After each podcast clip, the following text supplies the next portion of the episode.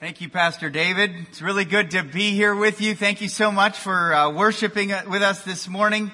And we're in Ephesians chapter 5 where we're going to learn about the difference between light and darkness, between being dead in sin and alive to God. Paul's continuing this discussion. It's very practical teaching.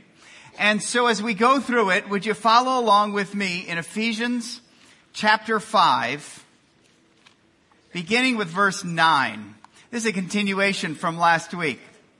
Ephesians chapter 5 verse 9 it says, For the fruit of light is found in all that is good and right and true. And try to discern what is pleasing to the Lord. Take no part in the unfruitful works of darkness, but instead expose them. For it is shameful even to speak of the things that they do in secret. But when anything is exposed by the light, it becomes visible.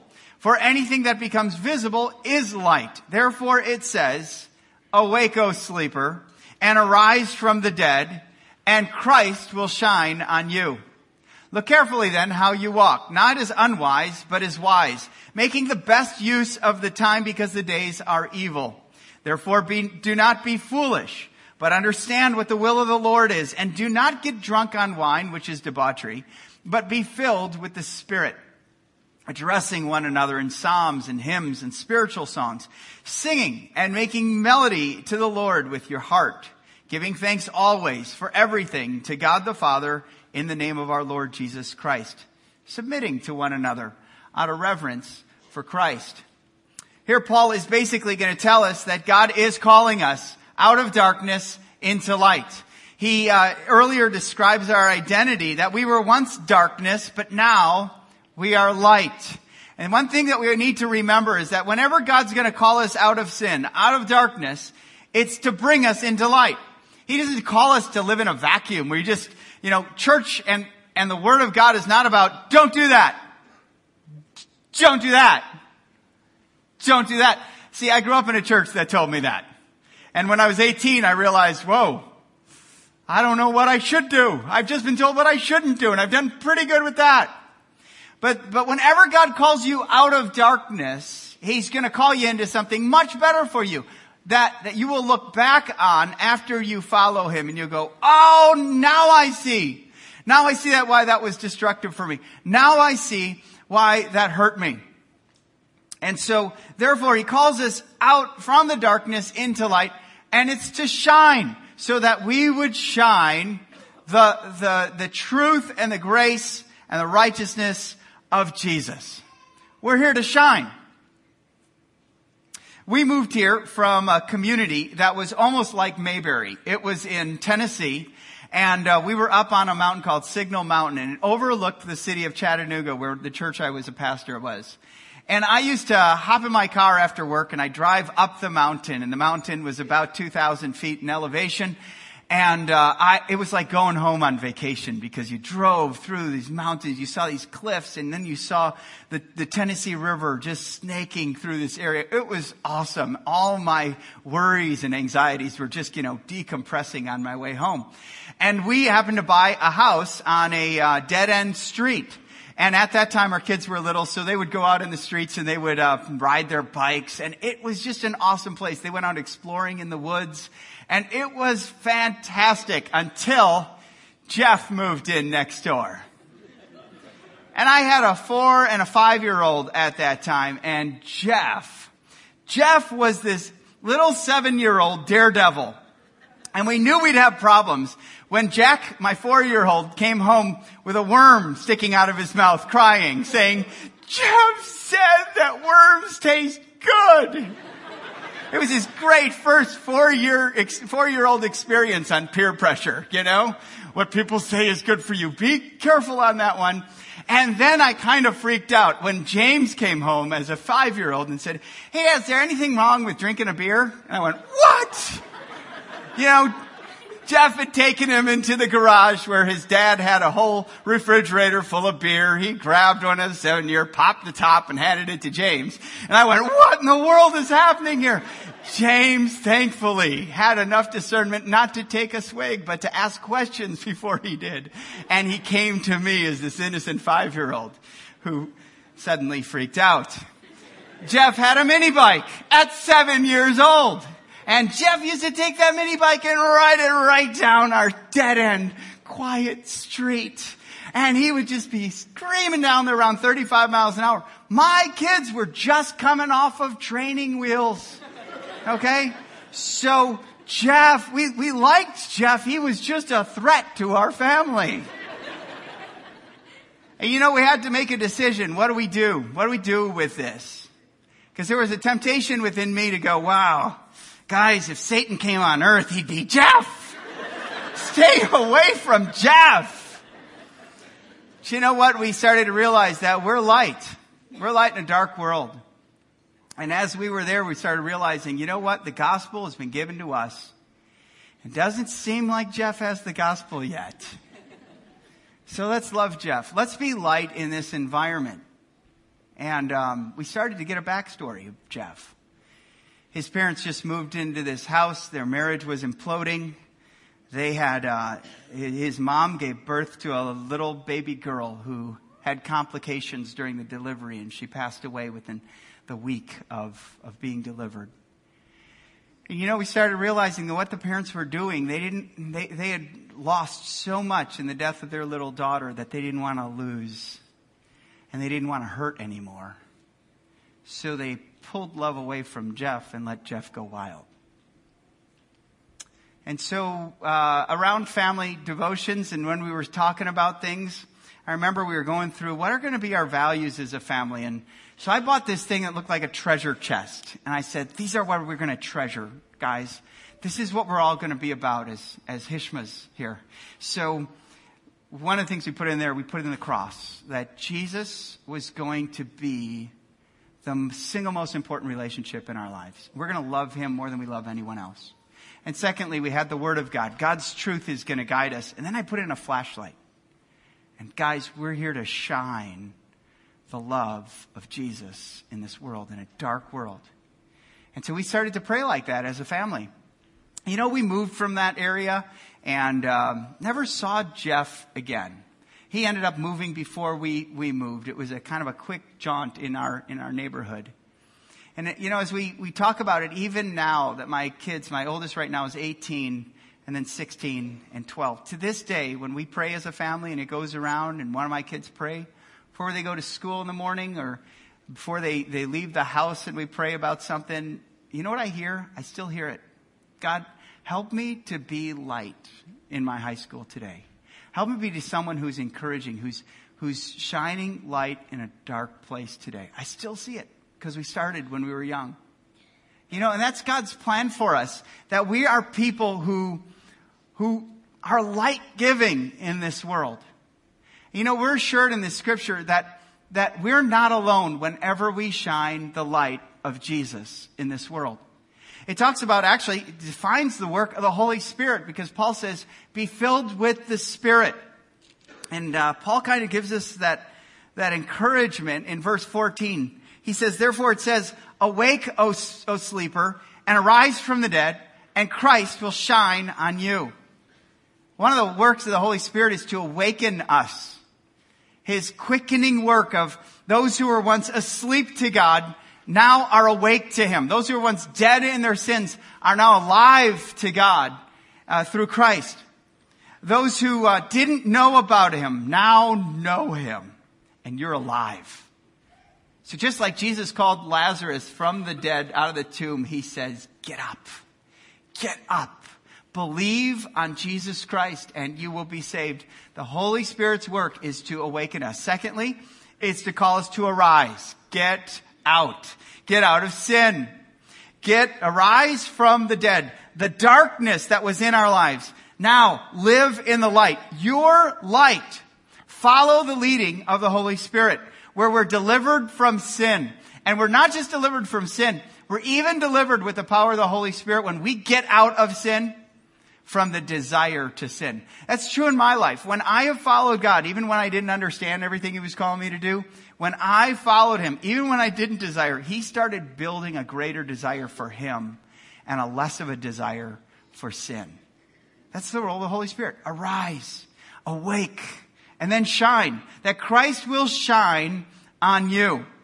This is not just personal transformation, like arising and getting out of sin. This is life beyond myself. This is where we're to go out to others and shine in a dark world. This means that um, we don't let the gospel dead end in our lives. We don't kind of grab it and go, my precious, and keep it to ourselves. We let it shine and we let it move out into our life. So we, like the fulfilled Israel, we are a light to the nations because we have the glory of Christ. When I was a little kid, we used to um, go on these retreats with my church, and we'd go to this lodge on a lake in uh, February in Wisconsin, which means frozen lake again. And it's another frozen lake story. But I, I went out on this lake at about midnight with a bunch of my friends because we could. We could stay up really late. And we went out on this, and there was a full moon. And it's interesting, our faces just glowed. You know, we, now that I look back at it, it was one of the greatest little experiences just to be in God's creations and see the light of the moon reflected off the snow, projected off of our faces. Know, we could go, wow, your face, and we did. Your face is glowing. Isn't that cool? Your face is glowing. But it wasn't our faces that were, it wasn't our faces that were projecting the light. They were just reflecting it, right? Because there was some place in the world where the sun was shining, even though it was dark. And that someplace reflected light off of the moon onto the snow, onto our faces. See, when we shine the light of Jesus, it's not us doing the shining. We just get out of the way so that Jesus can be seen in us. The Holy Spirit's going to help us do that. He's going to say, awake, get up, believe, arise, get out from, out of sin and shine. Go out and reflect the goodness and the greatness of Jesus in our lives. That's why when I uh, begin my day and I begin my prayer list after I've been in scripture, one of the things I just read, and I've written this down, I, I pray this to God as I begin my prayers in the morning. I say, God, my eyes are open. My ears are awake my life is available to join the awesome story of a wonderful God and a glorious King. See, God wants us to shine. We need to get out of the way so that He can shine through us into a dark world. So how do we do that? Well, I'm convinced this passage gives us two key daily practices that if we would follow, we would shine. You can't help but shine when you practice these two daily principles. First one is this you can shine the light of Christ by living wisely in a foolish world. Look what Paul calls us to in verse 15. He says, Look carefully then how you walk, not as unwise, but as wise. He's calling us to wisdom. And, and that's a key value in our lives. There's a lot of foolishness. In the darkness, when you don't know and you can't see things and you're blind to the reality of Christ, really easy to live foolishly. But now that we've been brought into the light, we're called to reflect the goodness of, of Jesus. How do we do that? How do we live wisely? Paul kind of spells it out. Number one, we need God's line, His line of truth in our lives. This builds discernment, the ability to understand what is right and wrong. Look at verse 9. He says this, for, for the fruit of light is found in all that is good and right and true. See those three principles of God's truth? They're good. It's the best thing for us. They're not just an alternative. It's the greatest thing for us. It's right. In other words, there's no deception in God's truth. There's no shrouding. There's no baiting and switching. It's, it's right and true. It's true. It's been proven throughout the ages. We need God's line of truth in our life so that we aren't deceived. And, and we need to have that discernment, to build that discernment in our lives of understanding what is God's best for me and what is darkness. What will destroy me? And so we need that line of truth to be wise. Secondly, we need to understand our time in history. Paul says this, don't live unwise, but as wise, look at verse uh, uh, 16. He says, making the best use of time because the days are evil. Paul says, be strategic with your life.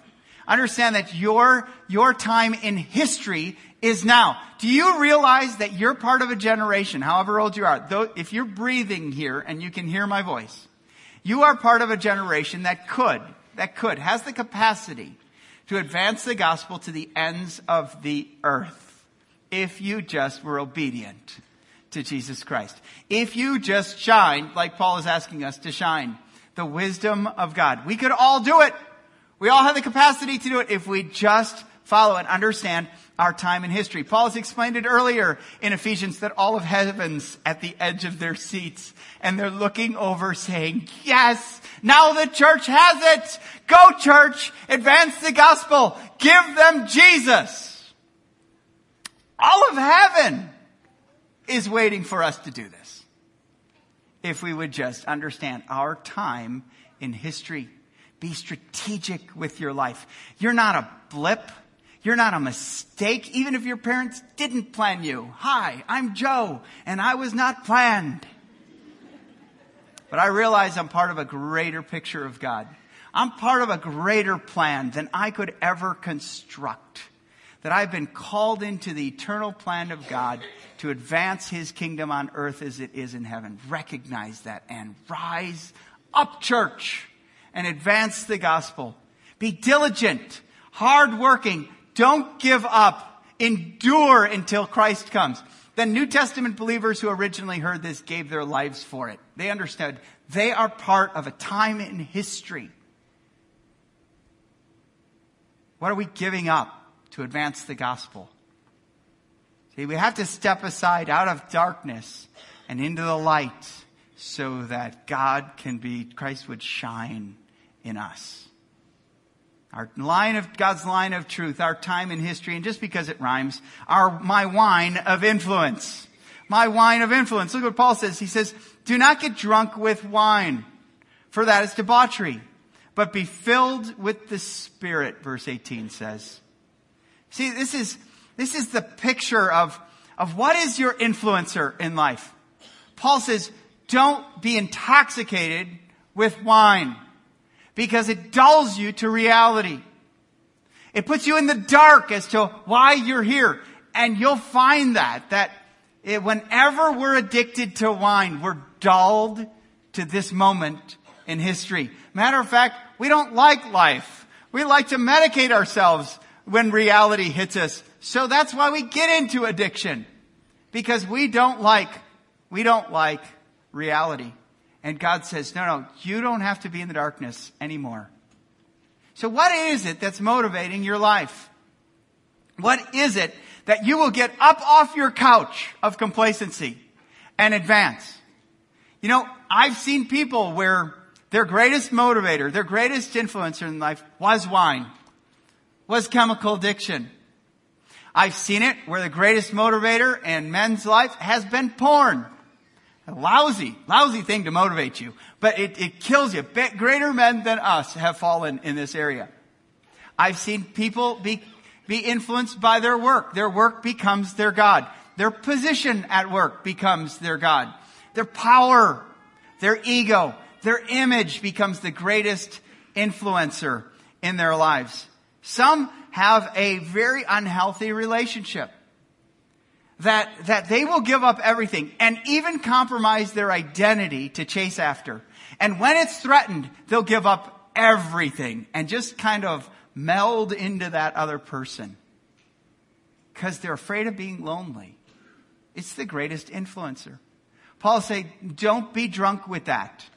Don't be intoxicated by this world or the things of this world be filled with the Spirit. May the Spirit be the greatest influencer in our lives. So discipline our lives under the influence not of alcohol or, or anything else except the Spirit of God in our lives. May we move from a dr- darkened and drunken and foolish world into the wisdom of God. How do we do that? Well, we know God's line of truth and it's our line. If it is good, if it is right, if it is true. We understand our time in history and we aren't complacent, we're diligent. And we understand to turn over what's influencing us unto the Spirit's leadership in our lives. That's how we live wisely. Do you and I need this every day? Yes. Yes, we do. I am someone who must have wise people around me. I have to have people who not only speak life to me and affirm me and encourage me, but people who can see things I'm blind to. And when the definition of being blind to something is you just can't see it. That's why we need these people. And it hurts when they call it out every once in a while. But I'm okay over time with hurt. Because I've realized I've been foolish in an area. And if you have people who are showing up at your door and saying, man, I love you. I hate the things that are hurting you. Stop. Turn from that. It's killing you and it'll kill you. You need to move out of foolishness, out of the darkness and into the light. Because we're called. The only way you can shine the, uh, Jesus, the light of Jesus, is to live wisely in a foolish world. We need them. Secondly, and that's all I've got, is two from this passage is not only do we need to live wisely in a foolish world, we need to love deeply in a shallow world. Look at Paul, how he continues the thought. He goes, be filled with the Spirit, verse 19, addressing one another in psalms and hymns and spiritual songs, singing and making melody to the Lord with all your heart, giving thanks always and for everything to God the Father in the name of the Lord Jesus Christ, submitting to one another out of reverence for Christ. Let me just put him up here because he's calling us to a deeper love than a surfacey. You do this for me and I'll do that for you. A logical love of the people who look like you and act like you and laugh at your jokes. We're talking about a deeper love. And so he lists some things here. He talks about you can measure a deep love with fellowship, how we speak to one another, how, um, how we worship, how we sing together with each other and worship our God and, and play off of each other in service. And then in thankfulness, how are we thanking God for everything at all times? And then even how we submit to one another. Let's just walk through there and talk about fellowship first. How are we speaking to one another?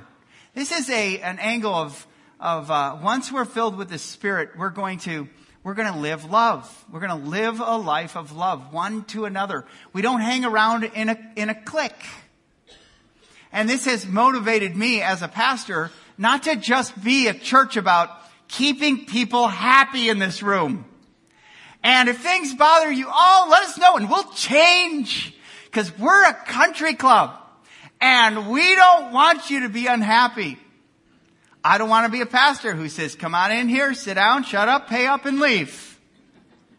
No, that's not, that's not the biblical picture of a church biblical picture, Christ's heart for the church is to advance his love through how we love him and love one another and this world out there. We have to be a church that's willing to risk so that we can love deeper. We need to be a family that's not just focused on family time, but is missional and goes out into our community. That's why we're really targeting the Hi-Crest community, that neighborhood right now. Because they're people who don't look like us. They aren't living like us. They're in survival mode. We like things comfortable. It's messy. It's not going to look pretty all the time. We're not going to be accepted all the time. But we have Christ. And we want to show the light of Christ in a dark environment and all the projections, all the statistics, all, all things are pointing to that's a very dark place in our community. We're going to love deeply there. And it's our hope that as we love deeply there, you would see how deep the love of God is. So we aren't just talking about the depth of God in a room that looks pretty good, where everyone looks really good this month. Great job. That extra hour of sleep really did you well. but we're willing to go get dirty in the world and advance the gospel in a dark world. Yeah, fellowship is key. Then there's worship. Certainly this means literally, how do you sound together? Are you singing to the Lord? Literally, yes. And that's why we love music here, to worship our God.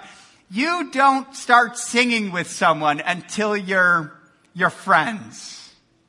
Unless you're a lounge lizard like me, you know, where I just start singing to people. But when you sing, you kind of go intimate with people.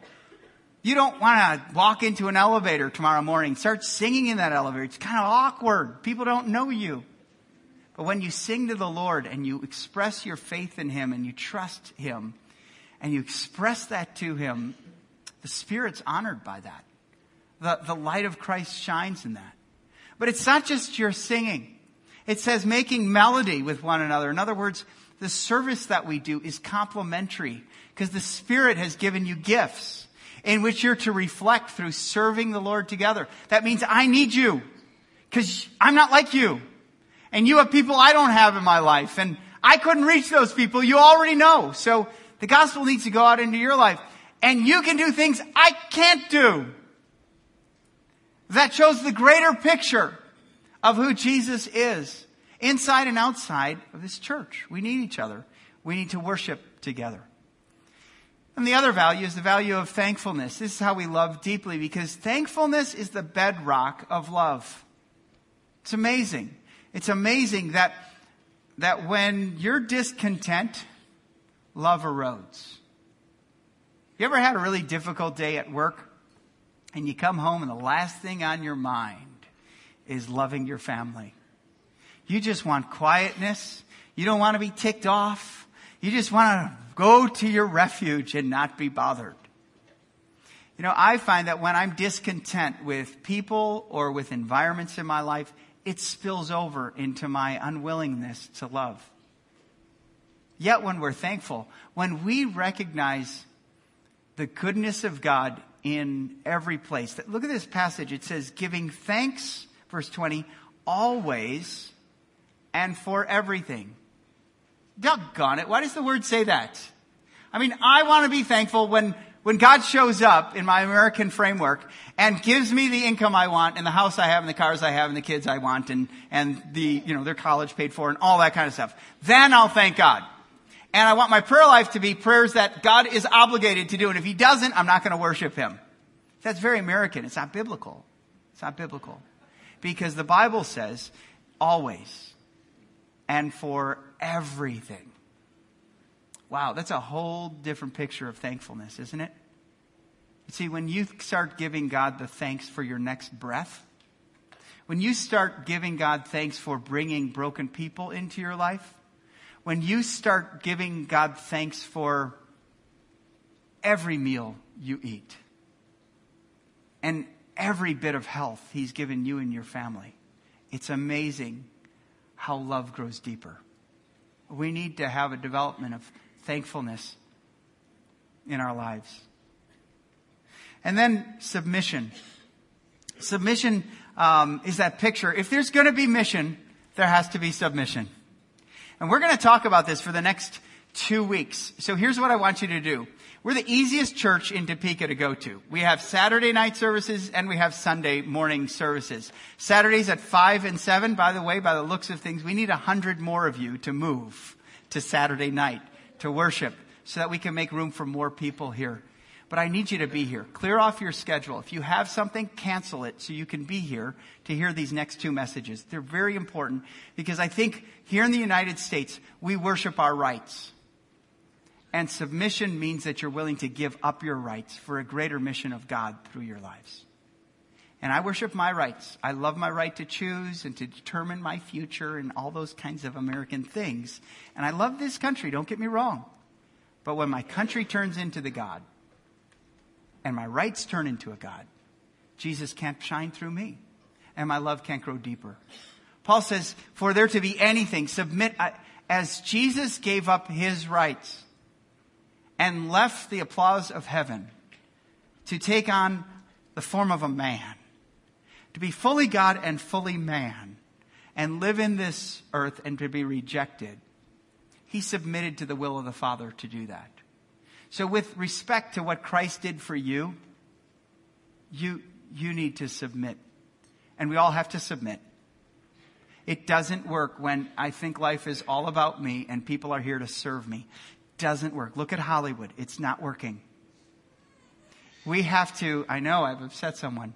It's, we have to realize we have to realize that submission is for our lives. And you know what? We all submit to the authority of God in our lives. We're going to learn more about this. But I'll tell you, in order for us to be on mission as a church, it requires you, if you're part of this family, to submit to the leadership. And you know what? I don't take that lightly. Matter of fact, I'm humbled by it that you would submit to God's leadership from our leadership. I get up here and say, guys, we need to do this. You wouldn't believe what God's doing in this area. Come on board. Let's go. And you go, nah, I don't want to do that. And some churches do that. And they look at the pastor as a performer up there. And I've been more tuned in as a pastor, not to performing on Sunday mornings or Saturday evenings, but to being a missional pastor. Understands we're in Topeka for a reason. And I have to lead in that.